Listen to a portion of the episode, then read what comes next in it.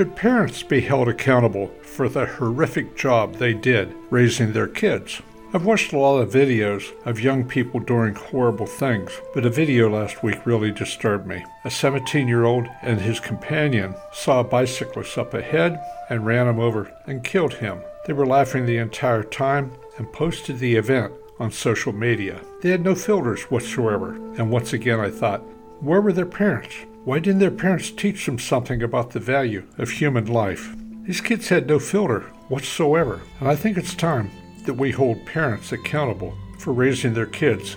Or perhaps it's more likely they just didn't care and didn't even raise their kids to be anything, and that will almost always end in disaster for the kid and for our culture. Sponsored by the Kaler Group Wealth Management in Lynchburg, Virginia. Call 434 455 7197.